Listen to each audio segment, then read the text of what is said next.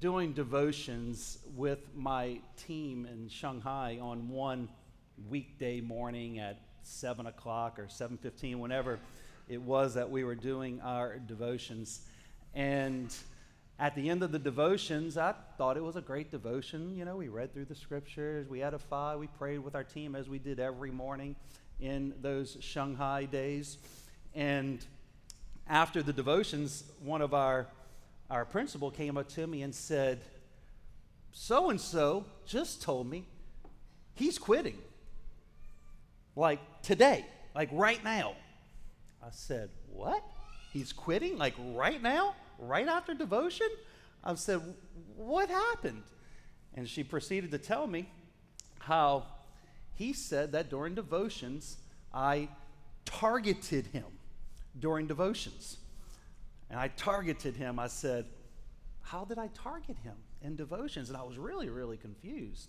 it was totally one of those blindsided moments and proceeded to tell me, well, the scriptures that you chose and the scriptures that you are reading was it was you were purposely targeting him and he's quitting because you're a bully. Something to that effect. That's just the that's just it in a nutshell. And this is when you're just this is when you're just happy that you you accidentally fell into doing something right.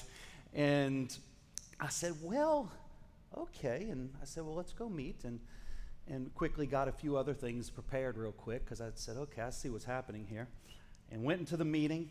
And as I walked into the meeting, he was, him and both him and his wife worked for us, and they were upset. And I was just sat down. I'm like, okay, well, I understand that you're putting in your resignation, and because I was bullying and targeting you this morning.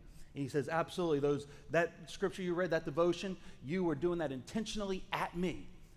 And I said, Well, I said, the scriptures that I read this morning were actually, it was either part two or part three, from the last two weeks that I did devotion. I said, it's actually, it was actually just a continuation of what we've been doing now for the past weeks. And I did devotion once a week, and Christina once a week, and etc. And I said, so those scriptures have been prepared for the last weeks. I said, they, I don't know what you're going through.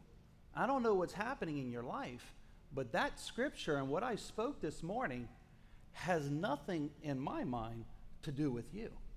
And I said, if you are feeling convicted, and if something that I said or read is dealing with your heart, I said, perhaps you should take that up with the Lord and not with me. And he sat there stunned for a moment because he was 100% sure that I was targeting him and withdrew his resignation. And we sort of averted that for, whew, for a season. we averted that for a season until the next time. I tell you that, that simple little story because there, there are times in the body of Christ where there are different topics that get stirred up once again. And right now, in this season, we're in one of those times once again where there's been a, a precious doctrine within the church that has been stirred up in the arena of tithing and New Testament Christianity.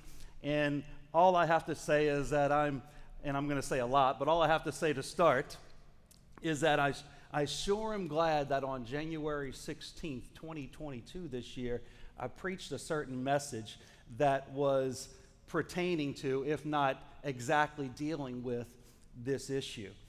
Today, what we're going to do today is not taking and missing an opportunity to either defend or address or simply clarify for the body of Christ just doctrine and the Word of God.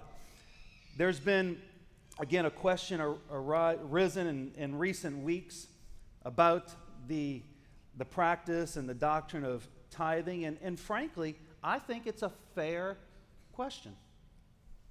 As a matter of fact, I'd go as far as to say that, that every one of us should be on a regular basis questioning and searching the scriptures for ourselves pertaining to all doctrines within the Word of God. Can somebody say amen? amen?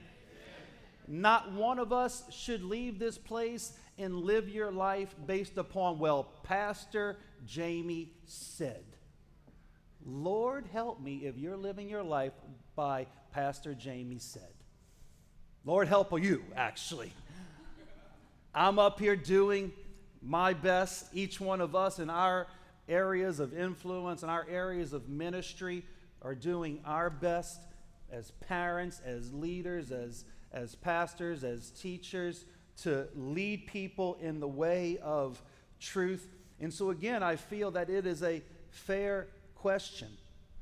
As it pertains to the subject of tithing, it's actually a very appropriate time because anybody who's been with us for a couple to a few years now would know that there's a couple standard things that I do each year, uh, probably a few standard things that we teach each year as a, as a just doing due diligence. And, and one of those topics is the tithe. In January, as I mentioned, January 16th this year, I, I preached a message entitled The Lifestyle of Giving and addressing the tithe and addressing a bigger topic of the type of lifestyle that we as Christians are supposed to be living. Well, about mid year, which is about right now, I normally take a Sunday and I once again go and address the topic. And I take a whole Sunday morning and I, I talk about the topic of tithing and giving and generosity and work ethic and all these pertaining, these, these um, related topics. And so as I, as I started and as I've been sort of battling this week which, with, oh, should I take up and try to give my view or not at towards the end of the week after having it kind of come to me from a few different directions i decided it would be worth just bringing some clarity from this pulpit and from this perspective on the topic each january i search i do a soul searching of my own as i prepare to bring whatever scriptures that the Lord is just sort of leading to bring on this topic. And, and every year I found that I found that though the, the main components have stayed true for, for 29 years, I do find that when for 29 years and probably haven't searched it for the January topic, maybe let's say for 15 years for that January time frame, searching the scriptures on this topic, I do find that there is more and more truth to be gleaned from it. And so I, I do a soul searching every year on this topic, and I, I, I try not to on any topic, especially those that we would hold as, as important, not that any topic's not important, but hear my heart, that I try to make sure that I never go on robot mode. Everybody say no robot mode. Where we're just like, marching to the beat and saying the same exact thing year after year after year. Some things never change and they are practically written in stone, whereas other things, as the Holy Spirit brings more and more revelation, we can add to them. Number one, I'll start today as we open this message by saying that above all else, I am a Christian saved by the grace of God. Can somebody say amen? I mean, Ephesians tells us very clearly in Ephesians chapter 2, in verse 8, it says, For by grace you have been saved through faith. And this is not your own doing, it is the gift of God.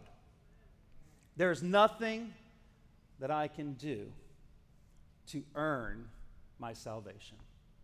There's nothing any one of us can do to earn our salvation. Our salvation was bought at a price through the sacrifice of Jesus Christ. His blood was shed once and for all, our sins were covered, and we now have been reconciled to our Heavenly Father because of the finished work of Christ.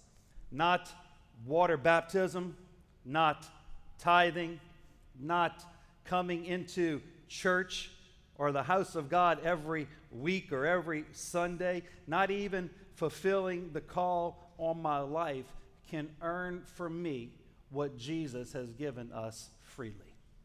Amen. Amen? And that's, that's sort of the baseline of where we are jumping off from today. And that kind of puts everything into proper context because there's no doctrine as important or as precious than that of soteriology, which is the study of salvation. That is by far the most important doctrine as to what the Lord has done in our heart.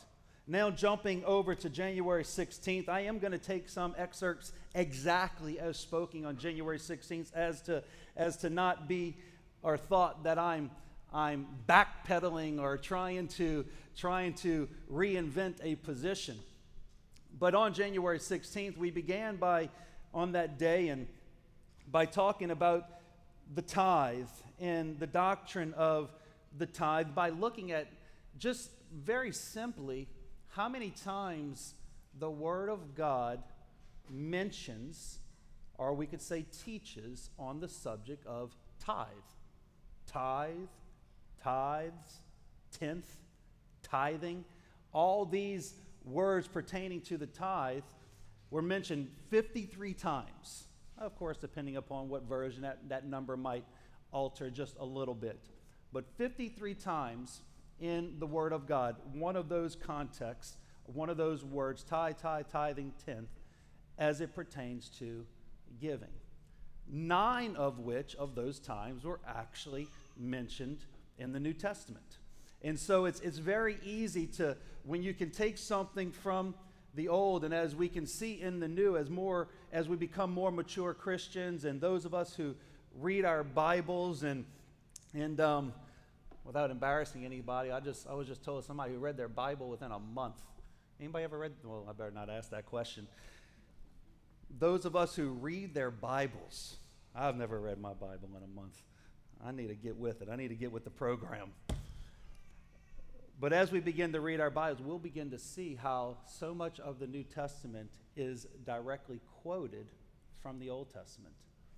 And we begin to, to see, and my, myself, I'm just going to talk from a personal point of view first, as I did on January 16th. And then we're going to come and we have a lot of scriptures for us today, which is when I realized that we're only going to get through just this message.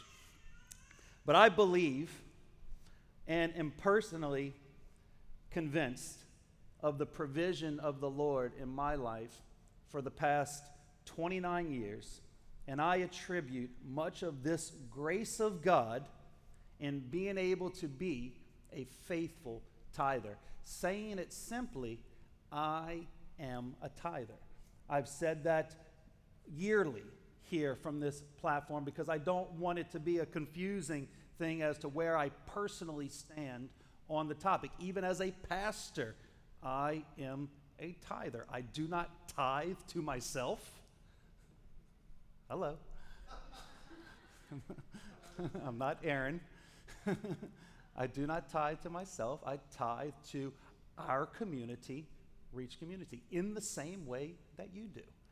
I am a tither. And I've done that and I've lived like that for 29 years. Probably not, I've been a Christian for 29. I, I began to, to like in and out practice tithing probably within that first year. I told you of the story of where the conviction set in hard a couple years into serving the Lord when I got up out of church and I ran to the ATM machine in Manila, Philippines. And I was just so convicted, and for whatever reason, I, I wasn't prepared to give that day. And I got up in the service, ran out, got my tithe, got the seed that I needed to sow, came back sweaty, and made sure that I placed it in the offering. And ever since that day, which was probably 25 years ago, 26, 25 to 26 years ago, I have been, by the grace of God, not of my own work, but by the grace of God, I've been a faithful tither.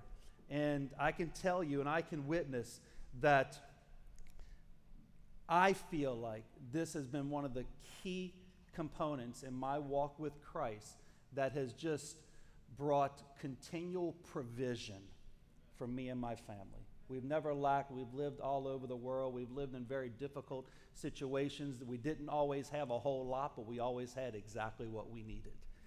And now, after 29 years, we see that we see the results of that obedience beginning to multiply in our life, whether it's Christina in my life personally, whether it's through our children, whether it's through you and the congregation that the Lord has given us responsibility over. We attribute all of this to being obedient to the Lord, walking out faithfully, and a part of that is, of course, being a tither for me. Similarly, to a person, if you want to hear God's voice, that person, that individual, should be reading their Bible. Amen? Amen? I mean, if you want to be a person who hears God's voice regularly, you have to be a person who is in the Word of God regularly. Amen? Amen? You can call it a work if you want to call it a work, but it's just a reality. God's given us His Word, God's given us certain graces, certain provisions to bring certain blessings and provisions into our life. The tithe, as we've seen 53 times, nine times in the New Testament. Again, January 16th, we quickly went through this point, as we have at other times in years past, that we believe that tithing, the first, we don't believe, we see it in the Word of God in Genesis 14 and, and chapter 18 through 20, that the first tithe was actually given by Abraham as a tenth to Melchizedek 400 plus years before the law of Moses was ever penned. Centuries before the law was penned, our patriarch and father of the faith, Abraham, brought a tie to Melchizedek, who we learn in Hebrews was the pre incarnate Christ. From that encounter of Abraham bringing the tenth in the very first book of the Bible, we can see, and of course, we're in the OT right now, that the last mention of the tithe is appropriately so in guess what book of the Bible? The last book of the Old Testament. I'm sorry, Old Testament, not, not whole Bible. First book of Old Testament, last book of Old Testament, many times in between. As the scriptures tell us there in Malachi chapter 3, probably the most read scripture as pertaining to the tithe that sometimes we try to avoid and not reading it too often. Bring all the tithe, the full tithe, into the storehouse, that there may be food in my house. So, in the first book of the OT and in the last book of the OT. Now, let's, let's move on to, as we're not going to stay in any one place very long until we, we got to cover some ground today. We go into the New Testament now because that's really what the majority of us are, are interested in. We, we believe the OT, we read the OT, but we're like, Pastor, tell me what the new NT says. I want to know about the NT. I want to know about how this is applicable to us as New Testament Christians. We see first off in Matthew 23 23, where Jesus says, actually, before, I'm sorry, Matthew, before we get to 23 23, Matthew 5, verses 17 through 18. Jesus said, Do not think that I have come to destroy the law or the prophets. I did not come to destroy, but to fulfill. Everybody say, to fulfill. Say it one more time like you mean it this time. To fulfill. Verse 18 For assuredly I say to you, till heaven and earth pass away, not one, I love this language, not one jot or tittle. not one jot or one tittle. That's the New King James Version. Will by no means pass from the law to all is fulfilled. And so we can see here how immediately how the, the OT law, and, and those of us, we actually taught on this just a couple weeks ago, the, the um, Genesis through Genesis, Exodus, Leviticus, Numbers, Deuteronomy is considered the Pentateuch, which is the, the law of God, but in a broader sense, the whole Old Testament is considered to be the law of God. Genesis, Exodus, Leviticus, Numbers, and Deuteronomy, specifically the law that Moses had penned. And it says, Not one jot or one tittle by no means shall pass away from the law. So, Jesus, when Jesus came onto the scene and revealed himself as Jesus, Emmanuel, the Son of God, he began because he was pre revealed himself in a pre incarnate form a few times throughout the Bible. There's a scripture, there's a, there's a sermon, I want to say by, by Oral Roberts, that he preaches. I might be missing that right now, but preaches a sermon of Jesus in every book of the Bible. Got to go back and get the title of that. Thank you. Appreciate that. Is it Oral Roberts? Yeah. Oral Roberts, the fourth man, preaches a sermon of Jesus in every book of the Bible. And when Jesus finally revealed himself to us as Jesus, Emmanuel, Savior, Son of God, he came and began to teach us how he came to fulfill the law. So there's no aspects of the law that are done away with. Jesus just came to fulfill them, and everything pertaining to the blood and forgiveness, Jesus fulfilled within his own shedding of his own blood. Everything pertaining to forgiveness. Jesus became sin so that we could become the righteousness of God. When our Heavenly Father looks upon us, He doesn't first see us, He sees Christ. The boat in the bottle illustration. He looks upon us and sees Christ. When, when it comes to fulfilling the righteous requirements of the law, Jesus has placed His Spirit within us, changed our heart from a stony heart that hated God, admit it or not, to a fleshly heart that can actually have a relationship with our Heavenly Father. The Holy Spirit now, through the Word of God and the Holy Spirit living in us, now empowers us to be able to live righteously before our Heavenly Father. And somebody say amen. This means all areas of, of the righteous requirements of the law Christ with the blood, Christ with the righteousness, the power of the Holy Spirit for us to be able to walk it out. So Christ has come to fulfill the righteous requirements of the law.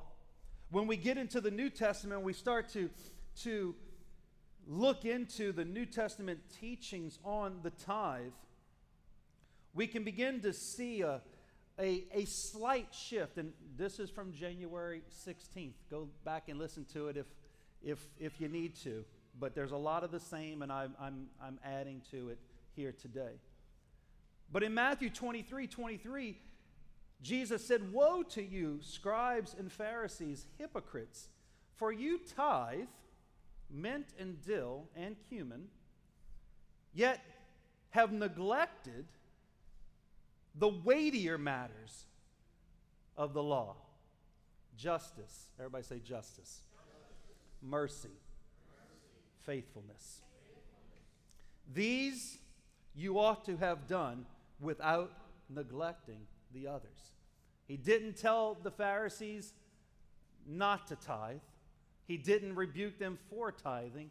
He actually rebuked them for prioritizing tithing over weightier matters. Justice, as it pertains directly to our Heavenly Father. He is a just God. Everything He does is just and right and righteous. Mercy, pertaining to what He has shown into our lives. He has shown us mercy so that we can become men and women of God. We can become a Christian.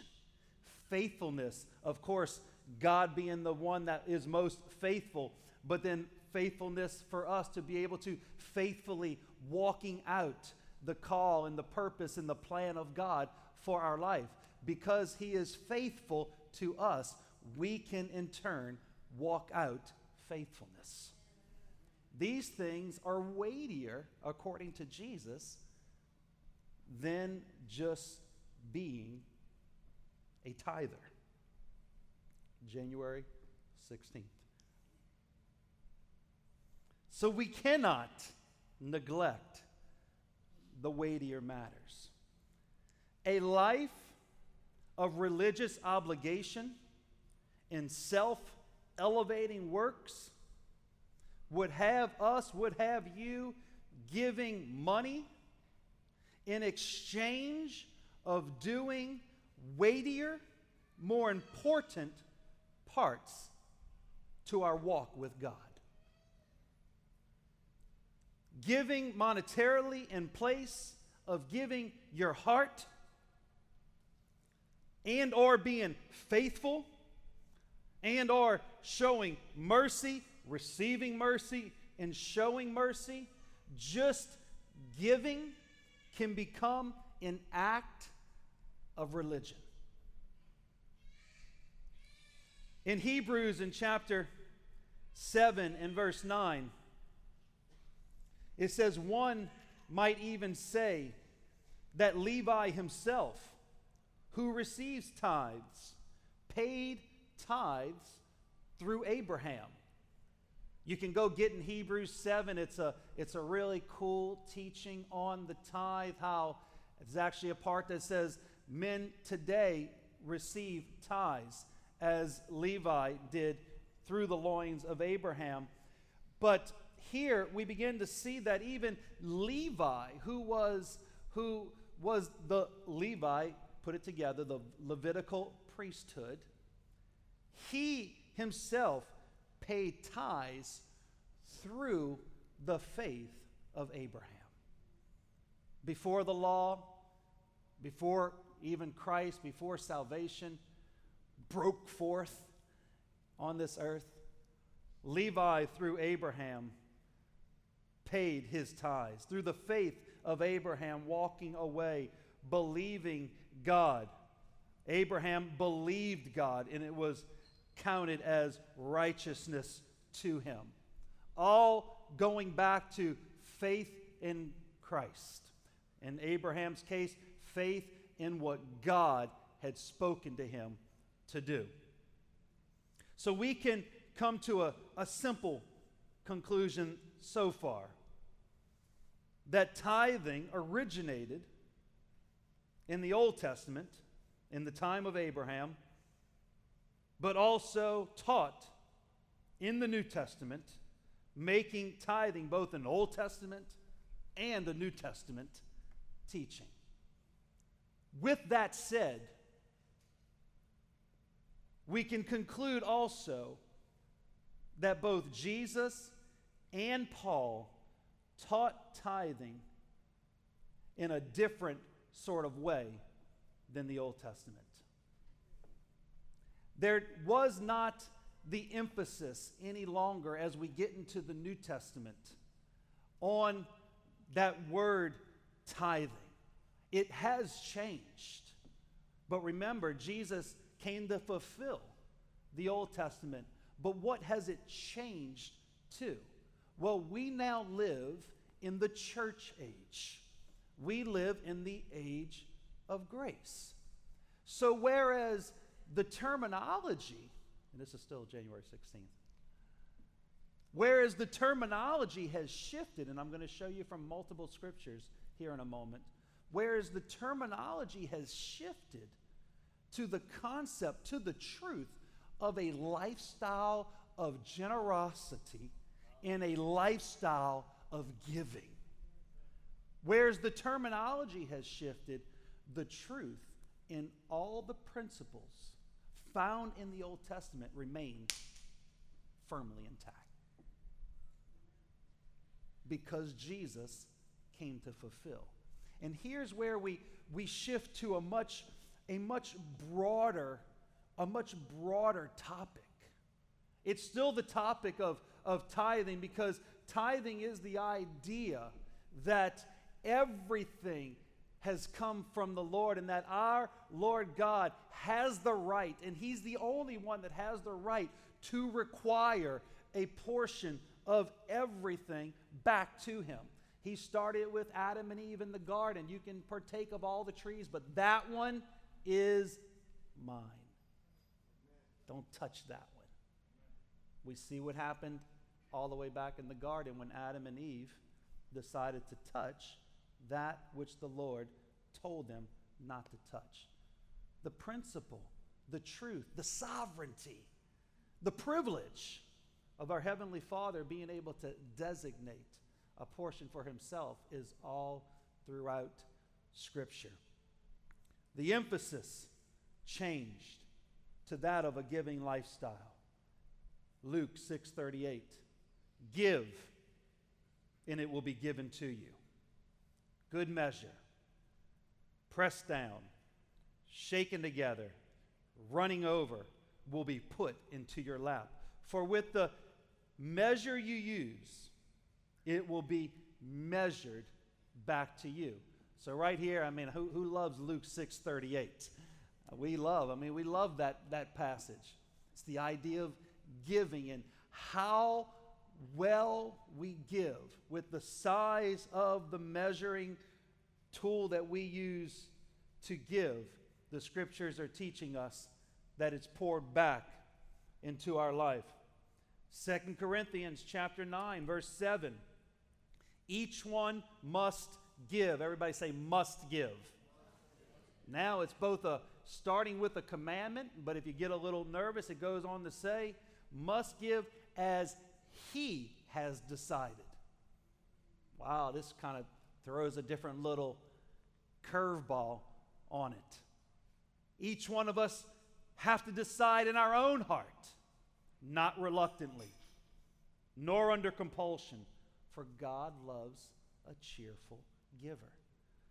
We can take this scripture as, as an individual scripture, and we're not doing we're not doing hermeneutics if we do this, but we can take that scripture individually and say that, that if you're not happy, happy giving it and you're doing it reluctantly, well, just hold it to yourself.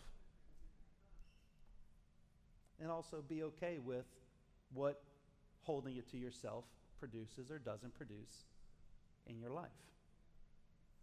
Second Corinthians chapter 8, verses 1 through 5. We want you to know, brethren, that the grace, everybody say the grace, the grace that God has given among the churches of Macedonia, for in the severe trial of affliction, their abundant joy and their extreme poverty have overflowed in a wealth of generosity. For they, according to their means, as I can testify, and beyond their means, of their own accord, begging us earnestly for the favor of taking part in the relief of the saints. I don't want to steal the Africa team's thunder for when they come and share with you in a week, but I'll just take this one story. In their Africa journeys over the past two weeks, they ended up at one church and they went all over the place, by the way. They were just blown away with the land they got to cover. But they went to one church and ministered in that church, and and that church's overwhelming joy and generosity overflowed into their life in the form of a chicken. That was the offering. Here's a chicken for coming. That's what we have to give you. A live chicken, not Kentucky Fried Chicken, not Popeyes. A live chicken was given to them for their offering out of joy. And it was a generous offering because, as they will tell you, that the lifestyle of these believers and of these people, we would look at that and say they are of the poorest among the earth. They've got to be. But they might look at themselves and think, we are just as wealthy as you. and they overflowed with generous chicken offering that the team ate for dinner that night. The next night, that the team ate for dinner the next night. They got one of their meals, they got sown into their Africa journeys. Their extreme poverty, overwhelming, overflowing, the joy in generosity. You see, it looks, it looks different. It comes from grace. It comes from a generous desire of one's heart. Here's one that's really awesome. I love this one. Romans chapter 12 and, and verse 6, 7, and 8. It says, having gifts that differ according to grace. Oh, here's another, the, the theme of grace popping up. You see, here's the thing not only in our giving, but in all areas of our life, the grace of God empowers us to have salvation. The grace of God empowers us to be victorious. The grace of God empowers us to be generous givers. The grace, we all have different giftings according to the grace given us. Let us use them. If it's prophecy, then let us use it in proportion to our faith. Don't try to step out beyond where you have confidence of faith to step out and use that gifting. If it's in serving, serve. Some of us are horrible servants. All the horrible servants said, Amen. You're nervous to say it. I'm not trying to set you up. Some of us just don't have the grace of God on our life to serve people. Others have this overflowing gift of like never meeting a stranger, hospitality. Oh, can I help you? Never getting irritated with somebody. Some of us have the gift of being irritated. it's the gifts of grace. We all have different graces. We're going with somewhere with this. Look at this. It says if it's in teaching, then let them teach. If it's in exhorting, let them exhort. Some of us are great encouragers. Other of us are just, let's just be quiet when encouragement is needed. Go get the one who's good at encouraging, right? But look at this one right here. To the one who contributes in generosity. There is actually a gift that's noted in scriptures that empowers certain individuals, families, companies, people to actually operate in this grace of generous giving. There's a grace upon them, whether, it, whether it's just whether they have a lot and the grace is there to, to give a lot, or whether it doesn't, that's not what it's saying. It's a gift of generosity. So it doesn't matter the amount. They could have a chicken, and the grace is there to give the chicken. The grace is there to be generous with what the Lord has placed in your. Sometimes we think, oh, I just need to, I need to have a lot before I can start to be generous. And that's actually not true. You start being generous with what the Lord has placed in your hand. And some of us excel in this area. It's nothing for some of us to be able to give our chicken, even if we only have one chicken, because you have the faith and the confidence knowing that the Lord's going to bring you another chicken to eat. Telling you. So one could deduct just from these simple scriptures, and we don't have the time today to, to dig too much into any one. We're drawing a very broad truth today, and we're, we're clarifying and bringing home a very broad, precious truth today. One could deduct from these four separate passages that a giving lifestyle could require even more than that of just being a religious tither. Checking the box every week or every month and calling it an end of the day. That the Lord is actually calling the body of Christ to a generous, giving lifestyle. It should not matter whether today we call it tithing or generously giving. I call it, I start with the tithe, as you'll see in a moment. But the terminology does not actually matter. It is making sure that what is indisputable is that we, as men and women of God, are taking what the Lord has put into our life and we are using it to generously bless and edify others, including the house of God. I personally start this and I call it the tithe mainly because I have a conviction. I have a revelation from the scriptures that that which was taught in the Old Testament, Jesus has come to fulfill in the new. That conviction and that revelation burst forth in my heart almost three decades ago. And it's something that I have had the conviction to walk out and live from the scriptures and feel today that the Lord has never let me down or has guided me from the scriptures otherwise.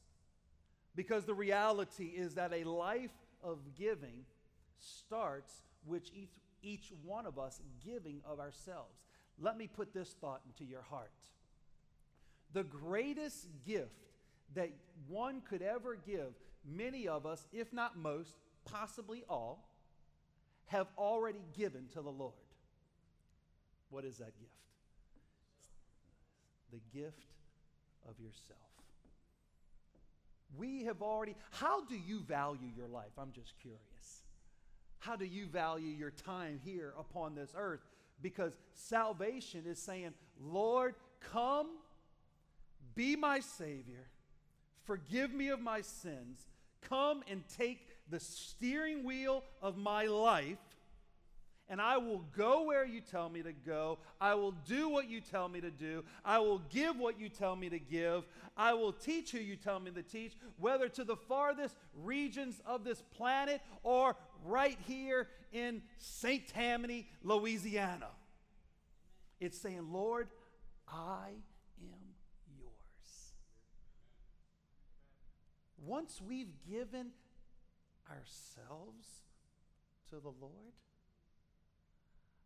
everything else becomes much easier to begin to put into his hands. You've already given him the thing that is most valuable in your life. No amount of money ever given to the Lord can compare to the actual cost of you giving Jesus your life. He has bought each one of us with a price. As valuable as our lives might be, Christ's life and the price that he paid is valuable enough to purchase the sum of the all of men and women's lives who ever make this decision to give their life to the Lord. Giving everything else that follows our time, our treasure, our resources, our talents then becomes this individual response of a humbled heart as a result of having a personal relationship with Christ. I am of the conviction personally that since Christ has done what He's done in my life, He can have, and we've had the opportunity to do this multiple times in our journey over the past journey of ministry over the past 22 years, where my wife and I, on multiple occasions have just said, okay, Lord, you can have the cars, you can have the house, you can have whatever was filling the house. We're going to the Philippines. We're coming back to America. We're going to China. Each one of those occasions, was it, was it a matter of computing a tenth or computing how much the seed was going to be? No, it's a response and saying, Lord, you can have whatever you want. The scriptures guide us into how to put it into a systematic practice.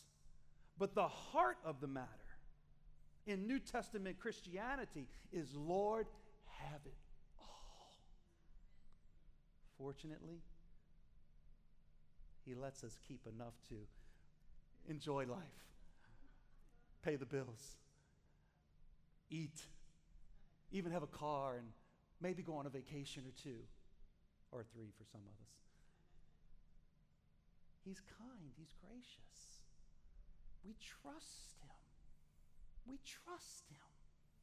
We trust Him. We trust Him with our life. We trust Him with everything in our life. Giving is not a means of achieving a goal, it's a response of a thankful life. Let each man, let each woman give as he or she purposes in their heart to give. 2 Corinthians 9 7. Because of the grace and so great of a salvation, the requirements of one's giving life to me seems to have increased, not decreased. I increasingly when I'm in the presence of the Lord and I'm in the Spirit, which, by the way, is not every day and every moment. I try, just like you. But I tell you this in those moments when I find myself in God's presence and I find myself being impacted by the Spirit of God and by the Word of God, I can never remember a day where my thought, my attitude was withhold. It was always and remains always Lord, can I give you more? Is there something else you would require of my life? It's this ever increasing desire to please the Lord, even though our giving isn't what pleases Him. It's the finished work of Christ. We end with this last thought. Not every person in this room or every person watching has come to the same revelation or conviction pertaining to generosity, tithing, and or a giving lifestyle. That statement is true in all doctrines of the Word of God. Not everybody in this room or watching has come to the same revelation as pertains to the baptism in the Holy Spirit, as pertains to the coming of Christ, as pertains to healing for your body. You see, to him who knows the good he should do and doesn't do it, to him is sin. We are increasingly growing in learning and in increasing in our understanding and our revelation in the things of God. Our job is to be humbled vessels, reading the Word of God, spending time in the presence of God, praying in the Holy Spirit, which I have the conviction is accessible and available to all of the body of Christ. Spending time in the house of God, which I have the conviction is every week. In the house of God. loving my family, preaching the gospel, bringing my tithe in my seed into the house of God. The heart that is committed to Christ does not lack desire in any of these areas as the revelation from the Holy Spirit begins to be unveiled and burst forth in your life. It's okay to me that there are so many of us at different places in our walk with Christ. That's something that we have to we have to we have to get with as men and women of God. Not all of us are going to be at that same place in doing the same thing. Not all of us, as we read in Romans, have the same grace and gifts operating in our life. As a body, as a people, we're learning, we're growing, but we can say this one more time without dispute that I do believe that every man and woman and boy and girl that calls himself a Christian is called to live a generous life. He who refreshes others will himself be refreshed. I'm a tither. I'm also a giver. I'm also try my best to be generous with the resources of all types that the Lord has poured into my life. And I feel like this encompasses not only my financial life, but this mindset, this truth, this principle encompasses every aspect of my walk with Christ. In Jesus' name, amen. Amen. Let's go ahead and stand to our feet if you would. Hallelujah. Hallelujah. A little different today, I know. We can go into part two. It's called Planted. And um, kidding, we'll start that next week. Part two Planted. We are the planting of the Lord. That's next Sunday morning at 10 a.m., unless the Lord directs us a different direction. But just open up your hearts today. And we didn't, earlier, we didn't give an opportunity to bring our tithes and our seeds or our, our generous gifts unto the Lord. We'll make an opportunity right now to do that as the worship team leads us. Offering baskets are here at the altar of the Lord. Giving online information is above us, and we can see that. But as I pray, you can go ahead and bring your gifts unto the Lord. Lord, we just thank you today, Jesus. Hallelujah. Hallelujah. Generous, generous living, Lord. Generous lifestyles, God. Lord, we just thank you for your grace. Your grace that empowers us, Lord. Empowers us, God, to, to walk out in obedience, to walk out in generosity. Lord, to walk out the plan and the purpose that you've called us to. And Lord, we just give you all the glory today. Lord, I just pray, Lord, over every gift today that's returned and sown into the house of the Lord and just pray your continued continued provision over each family, over each person, Lord, as we trust in you as our sole provider, Lord. You are our provider, Jesus. And God, we give you all the glory and all the honor. In the name of Jesus, I pray. And everybody said, Amen. Amen. The worship team is going to lead us. You can bring your gifts unto the Lord. And from there, we're just going to end with some worship. If you would like prayer today, the altars are open. If you would like to go fellowship next door, the lunch is